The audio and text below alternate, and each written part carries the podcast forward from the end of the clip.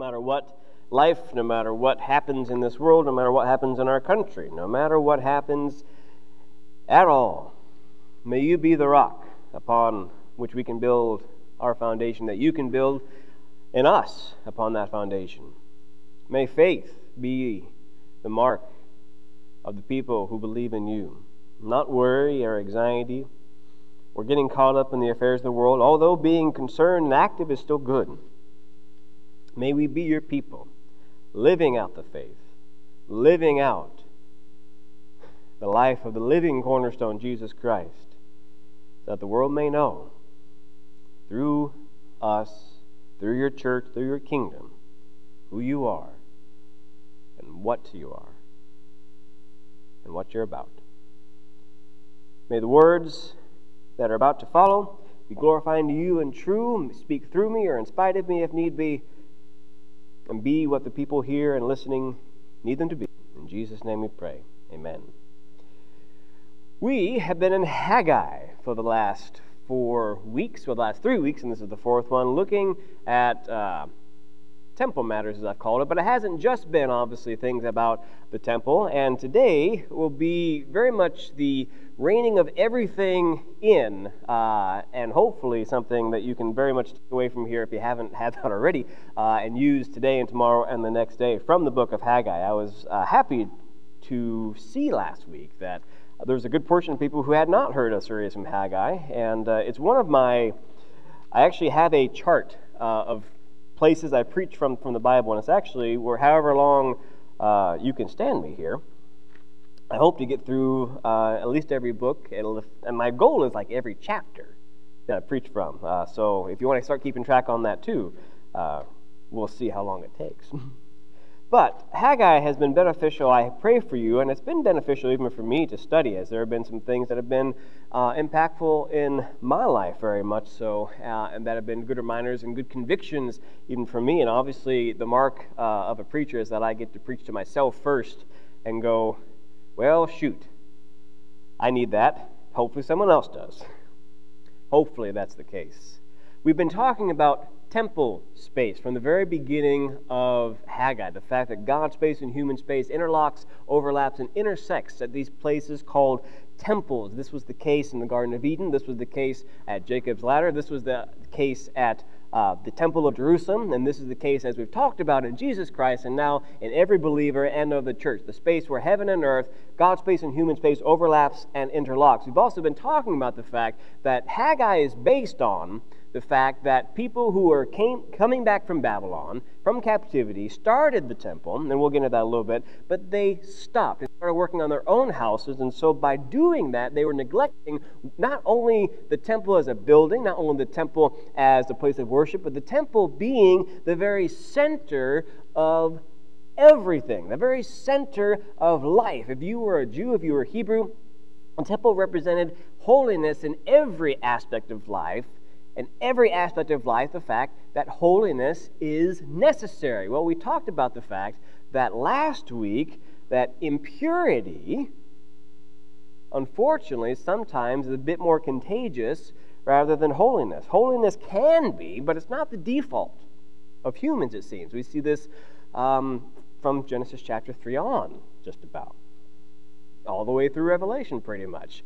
Holiness needs to be intentional. We talked last week about the fact that Haggai challenged the priest, saying, you know, if you come near, um, if you have something in your pocket and you come near something, is it automatically clean? Well, no. But if you're uh, in, unclean from a dead body and you go near it, what will happen? It'll become unclean too.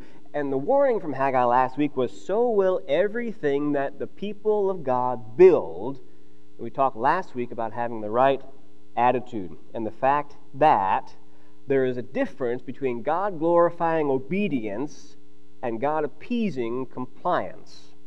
This is building on the fact of the change of expectations from the fact that the people who saw Solomon's temple versus this temple, it wasn't the same. And God says, No, it's okay.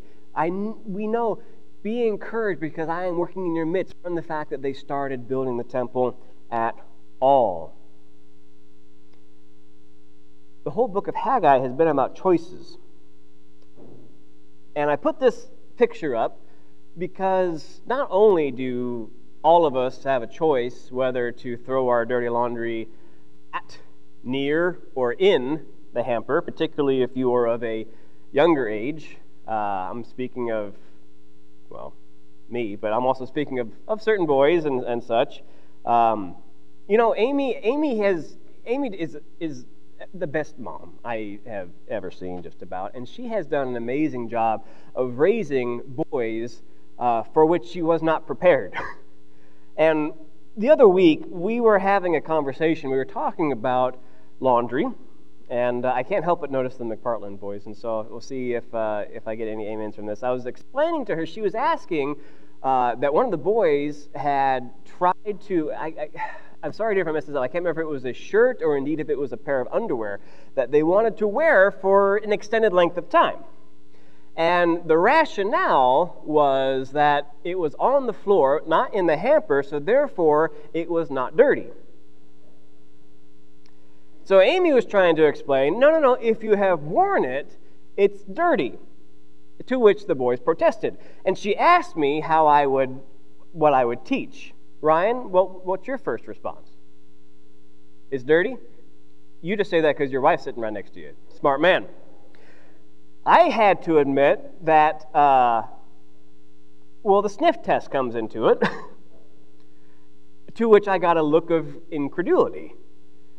And so I explained the concept of, well, it may not necessarily be dirty just because it's been worn. And, and then I saw Amy's face, and then I said, but you're absolutely right. We should teach them that it's dirty.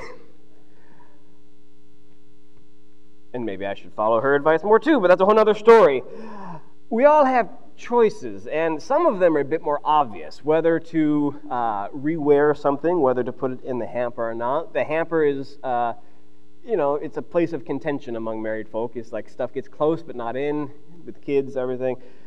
I say this because this is one of the more visceral examples. I also did a whole lot of laundry yesterday, so I was, I was head deep in it as well, so this was reminding. But simple choices that we face every day, not just laundry, but what to have for breakfast, how to come to work if there's a different route, where to sit at church, especially now.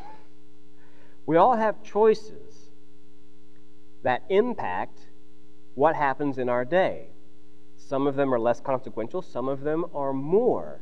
And where I want to sum up Haggai, especially in this day and age, especially in this time, is that the main thing I want you to take away from Haggai, at least from this sermon series, and there's always multiple ways of, of applying Scripture, is that Haggai, at its core, is a book of choices.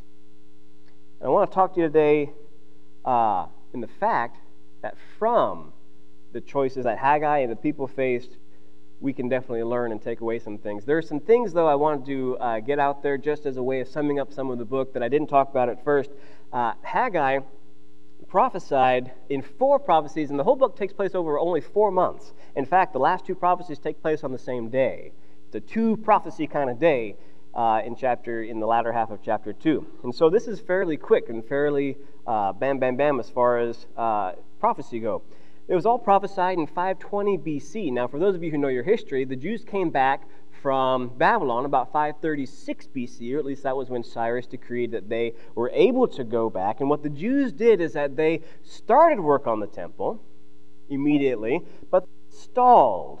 About 534, they stalled their work and became more concerned about their houses, about their community. And so this is 14 years after the temple was started and stopped that Haggai has come and basically tried to kick Israel into high gear. Haggai prophesied in 520 it would take another five years before the second temple was complete. And so none of this happened right away, per se, but this is roughly where it is. Haggai, uh, along with Zechariah, or yes, Zechariah and Malachi are the three post exilic prophets. Everyone else is before, um, and they are more or less contemporaries. So this is where we find ourselves. And so, right away, obviously, you see some of the choices, just history tells us start, stop, what to focus on. And we address that in Haggai chapter 1. Three things I want to focus on today come and summed up in chapter 2, as Casey already read. And I want to just go through it one more time and point out just one or two quick things before I move into uh, the bigger picture. The word of the Lord came a second time to Haggai on the 24th day of the month. Speak to Zerubbabel, governor of Judah, saying, I am about to shake the heavens and earth. One thing I want you to notice here as we read this look at all the I statements. I am about to shake the heavens and earth and to overthrow the throne of kingdoms. I am about to destroy the strength of the kingdoms of the nations and overthrow the chariots and their riders, and the horses and their riders shall go down, every one by that day by the sword of his brother. On that day declares the Lord of hosts, I will take you, O Zerubbabel, my servant, the son of Shealtiel, declares the Lord, and make you like a signet ring. For I have chosen you, declares the Lord of hosts. A couple things to notice about this is that the Lord ends Haggai with some very powerful statements about his sovereignty and about his purpose and about his overall view of the people to whom he's speaking. He's saying, I'm about to shake the heavens and earth, overthrow the throne of kingdoms. I will destroy the strength of the kings of the nations, overthrow the chariots of the riders. What is he saying here? He's saying that the other powers and principalities of the world who believe they have power, they do not. This is a constant theme throughout Scripture that the powers and principalities and authorities who believe they're in charge of things, who believe that they are ultimate, and Nebuchadnezzar and the whole animal thing come to mind, and Daniel really don't. And it's always the Lord who gives and takes away. It's always the Lord who empowers nations or not. And so the first thing that we notice here is that Haggai ends with the sovereignty of God, which is an appropriate way to end. Not only in the sovereignty of God, but what does he declare? I will take you, O Zerubbabel, my servant, the son of Shealtiel, declares the Lord. Now, why is this important? Well, back in 2 Samuel 7, and I don't have a slide for this, the Lord promised David that he would make a house for him that would impact, and I'm paraphrasing obviously the Thomas Revised Version, that will impact the whole world. Just as Abraham would impact the entire, all of the nations and all the descendants, so Abraham's house that God would build for him would indeed be the house of all nations. Zerubbabel is a descendant of David. That's important to keep in mind. And so there's something that Lord is promising through Zerubbabel. The signet ring. The third thing I want to comment on just really quickly. The signet ring was a sign of authority and power. It was a thing that uh, kings and rulers would press on the seal of an envelope or a decree to make it official. And so, whatever God in His sovereignty is promising through Zerubbabel, He gives with authority and power and, in essence, signs off on the mission. And that's where the book of Haggai ends. So we have quick prophecies. We have people rebuilding the temple. We have people who have been convicted of neglecting their first priority, being disappointed in what they're doing, reminded that obedience is key and the promise that a sovereign God will use the leader in their midst and give them power and authority to do something like a signet ring in the world. And that's where the book ends.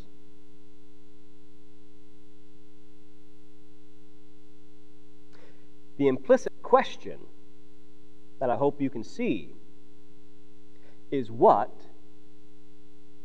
will Zerubbabel and the people of Israel decide to do? In essence, what choice will they make? I want to sum up Haggai this morning with three points. I don't do a lot of three points in here, so you know, for those of you who enjoy this, here you go. I might do it more. Three points this morning. Whose choices matter? Why our choices matter? And what motivates those choices? The book of Haggai summed up in whose choices matter, why our choices matter, and what motivates those choices. Well, let's go back real quickly to the text once again. And I already have talked about it. For I have chosen you, declares the Lord of hosts. We already talked about the fact that Zerubbabel is a descendant of David. And if you're curious about the lineage, here he is right there. He's on uh, David, not through Solomon's line, but by Nathan's line. This is actually the genealogy in Luke chapter 3 if uh, you remember that.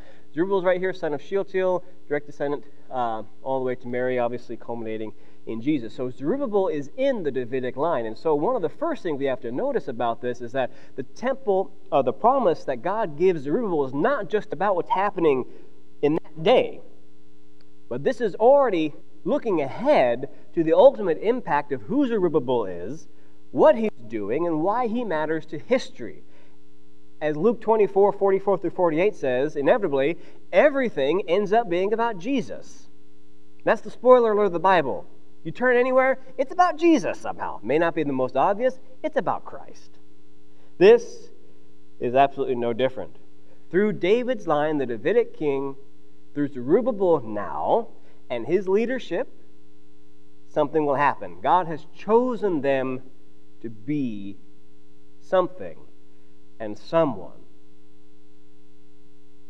They were rebuilding the temple, is the whole point of Haggai. As I mentioned before, the temple was not only the place to where they worship God and heaven and earth meet, it was obviously the very center of Jewish life. We see the implication. Through Zerubbabel, through keeping his people faithful, through him leading his people to rebuild the temple, it would bring about the reign of Christ. And you may be going, well, that's cool, but I'm no Davidic descendant. Well, a passage that's hopefully very familiar to us is the fact, all through the New Testament, is that we, the church, are also chosen by God. We, the church, the citizens of the heavenly kingdom on earth, are God's people, and the same expectations apply. Something that hopefully is very familiar to us 1 Peter 2 4 and 5, 9 through 10. Peter writes, As you come to him, a living stone rejected by men, but in the sight of God, chosen and precious. You yourselves, he's talking to New Testament Christians here, you yourselves, like living stones, are being built up as a spiritual house to be a holy priesthood, to offer spiritual sacrifices acceptable to God through Jesus Christ. But you, Peter reminds us, are a chosen race, a royal priesthood, a holy nation, a people for his own possession, that you may proclaim the excellencies of him who called you out of darkness into his marvelous light. Once you were not a people, but now you are God's people. Once you had not received mercy, but now you have received mercy. Hopefully, this is the most obvious point the fact that God chose people to work through. He chose Zerubbabel, He chose the people of Israel, and now that choosing extends to all Christians to the church in particular, to the inhabitants of the kingdom of God, tasked with spreading the kingdom all around the world. Those are the people to whom these choices matter. Or rather put, these are the people whose choices matter. And can God work through people who don't choose to necessarily obey? Yes. But I would much rather be the person God's works through rather than in spite of. I would much rather be a king that was used to spread the kingdom as opposed to having it spread through me or instead of me. This may seem obvious, but this is the first and foremost foundational thing is that your choices, our choices, your choice as a Christian, our choices as a church, your choices as a married couple or as a family or as um, a brother or a sister or a son or a daughter, your choices as a follower of Christ matter because you are a chosen people. You, we are a chosen priesthood, a royal priesthood, a holy nation in the New Testament. Whose choices matter? In Haggai specifically, it was Zerubbabel leading his people. And that translates directly now to whose choices matter today those who follow Jesus Christ. This may seem obvious, but if you don't get this and not only say, yeah, that's true, but believe it, that your choices matter, not much else will. We being the new temple of God. What we do, what we don't do, our priorities, our calling matters. God doesn't send a prophet every 400 years to us because he sent Jesus Christ being the ultimate sign and gave us scripture recounting the prophecies of history. Our choices matter. Now, that obviously begs the question why? Why do our choices matter? If God has chosen us for whatever reason, why do our choices matter? And finally, what motivates those choices coming up next? In Haggai, why do they matter? He's talking about bringing about Jesus Christ. He's talking about bringing about the ultimate temple. He's talking about bringing salvation. He's talking about bringing the light to the darkness. He's talking about these people's places in history, in a sense, to continue to spread the kingdom of God at their appropriate time and place.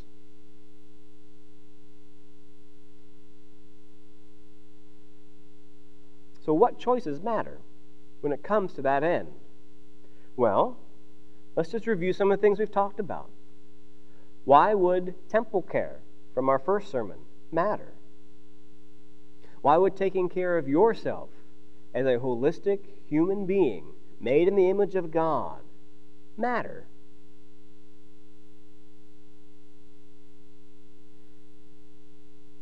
Why would taking care of the church and taking care of each other as a communal temple, why would that matter? The very essence of community and fellowship. It's the very essence of love. It's the very essence of self sacrifice. It's the very essence of what makes the church different from a social club or a social structure, and the fact that we believe in Jesus, therefore, we act this way. What other choices matter? Well, how about changing our expectations from the second sermon? Changing our expectations from maybe what we want or what we expect into realizing what's around us, being present and doing what we can. Maybe we're not happy with where things are at church, in our lives, wherever things are. Maybe our expectations need to change, not in denial of what's around us, but looking at them from a different perspective. So, yes, we can't do this at church, but what can we do? Yes, we can't have the same relationships we used to at the moment, but what relationships can we have? Yes, we can't do this particular ministry or this particular outreach, but what can we do? Yes, the temple isn't like it was before. But God says to us, as well as the people of Zerubbabel's day, Fear not, I am with you.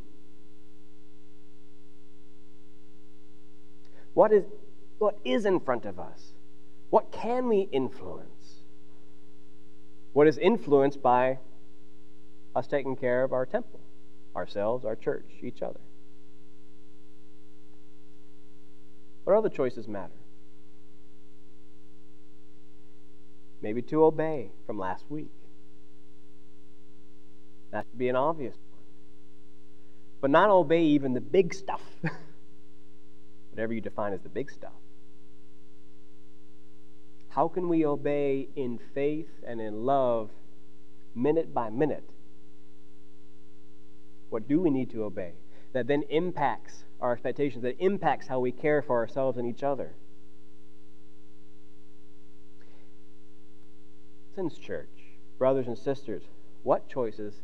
Every choice matters because it impacts who we are. It impacts our walk with God. It impacts what kind of church we are. It impacts the kingdom. Zerubbabel's day, they made a choice to focus on their houses. Is it bad to care about your house? Absolutely not. Is it bad to have a nice house? Absolutely not. Anything at the expense of God is. And maybe you don't think we're that bad, but what is? I asked last week, what is hard about obedience? What is hard about walking in faith? What gets in the way of our relationship with God? That choice. That choice matters.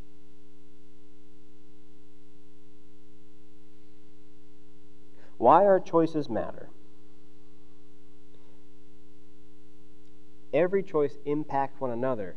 And as we learned in the last series in September, God always had chosen, from Genesis 1, and does choose humans to work in and through in his world through faithfulness and obedience.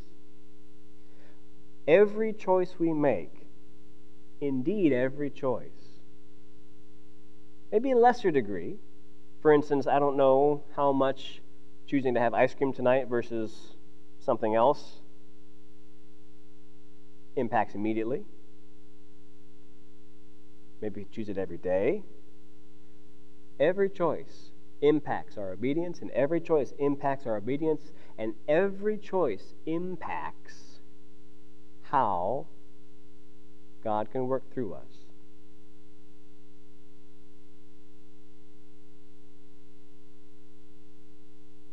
I've preached here before that there's no such thing as secular versus sacred. There's no division, especially in life, especially in the life of a Christian. There is no God time versus not. You are a temple of God as we are the temple of God. You are the space. We are the space where God, space and human space overlaps and interlocks, except it is through our choices that God lets us decide to an extent, to the degree. And God will choose and will choose always to work through those who choose to work for Him. What choices do we need to elevate in our lives? And what choices do we need to make to indeed live lives of faithfulness and obedience? Finally, what motivates those choices? It may be an obvious one that you might say love. Well, actually, this is what I think is first. Because I can say I love you, except that if I don't believe, you know, I don't mean it and you don't believe it, then it doesn't mean much, does it? Why truth has to be what motivates our choices? Why does truth have to be what motivates the Christian life? Why does truth have to be the thing which motivated Zerubbabel and his people and now motivates the New Testament church? Look back again, and I don't think I have it up here again, but look back again at the text. I am about to shake the heavens and the earth, says the Lord, to overthrow the throne of kingdoms. I am about to destroy the strength of the kingdoms and the nations. I am about to take you, O Zerubbabel, my servant, make you a signet ring, for I have chosen you, declares the Lord.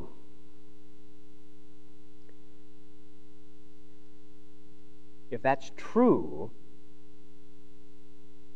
it ought to impact Zerubbabel. If that's true, it ought to impact his people. The thing is, there is much that we take for granted which is true, which ought to impact us every day. We talk of the story of the gospel, about how Jesus Christ came died for you, rose again, so that you may be cleansed, that you may your sins are forgiven. Has it become academic to us? Does it ever get to the point where we go, "Oh yeah, I know that. Now let's get into some meaty stuff in Scripture."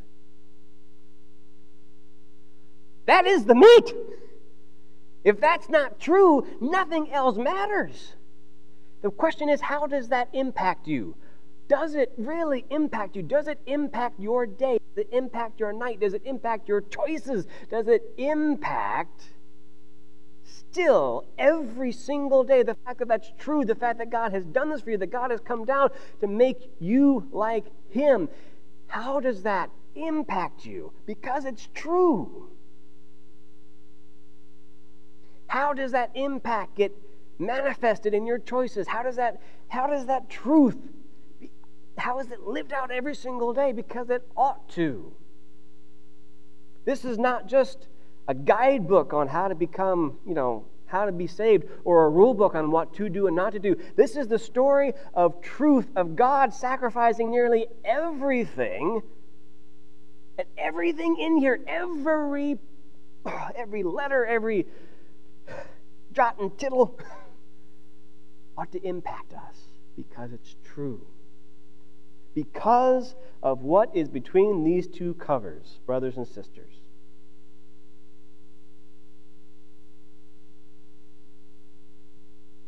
What is different about you?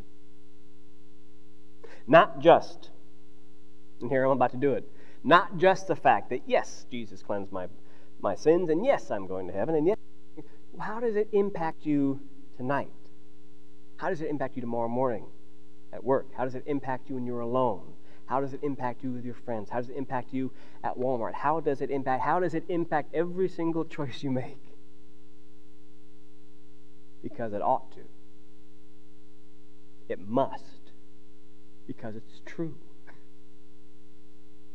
Zerubbabel and Israel was reminded of the fact, the truth, that they were neglecting God's temple and the implications, and they went, ha! And they got to work. They were reminded that God was with them even if their expectations weren't met. They were reminded that obedience is key. And not just compliance, but true, loving obedience.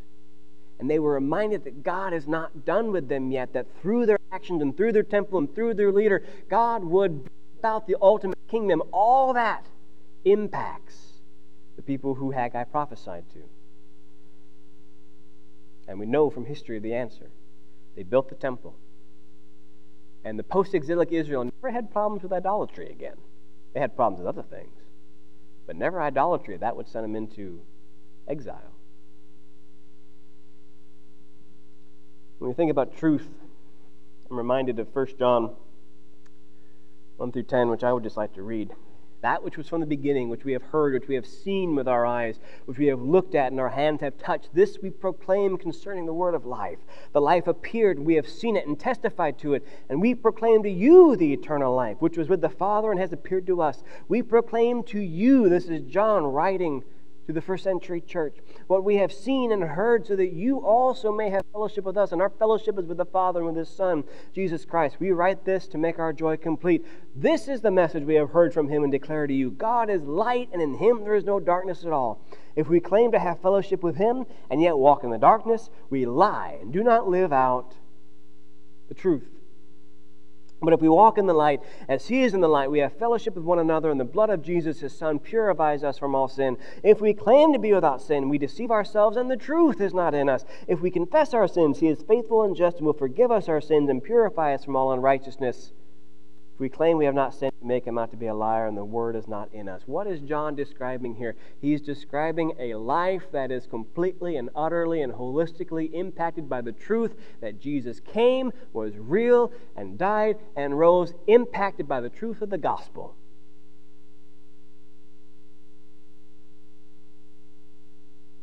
There are many other passages that we could turn to, but this is the one. This is my, one of my favorites. I say that about a lot of passages, but still. Truth of Christ being the walking, talking temple that through his blood, through his sacrifice, through his ministry, has now given that task to us. That truth must impact us, impact our choices, because we are the people through whom it most matters. The people who believe and who are called and who are expected to be the people through whom God builds his kingdom.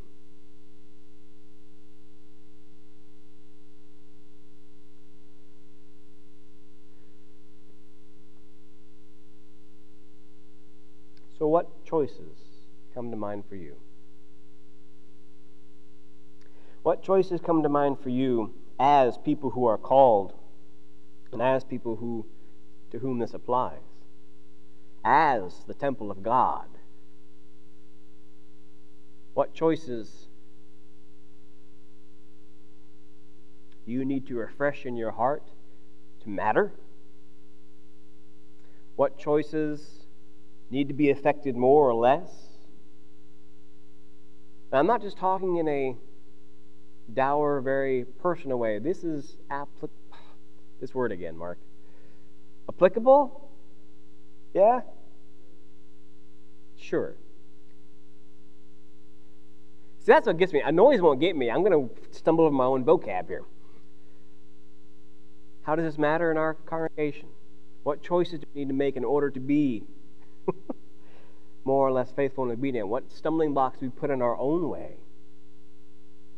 How do we do this at church? How do we do this at home? How do we do this those questions I can't answer for you, but you can. I pray that we take the lesson of Haggai, that choices matter. And here's the bigger picture of actually why I chose this, and I didn't actually lay this out in the beginning. Maybe I should have.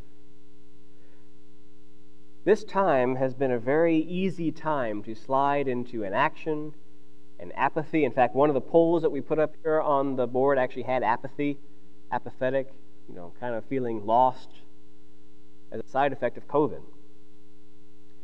And so I've been asked by several people actually, so how do we break out of apathy? How do we break out of our rut? How do we break out of, of, of the doldrums of spirituality? And it may seem maybe obvious.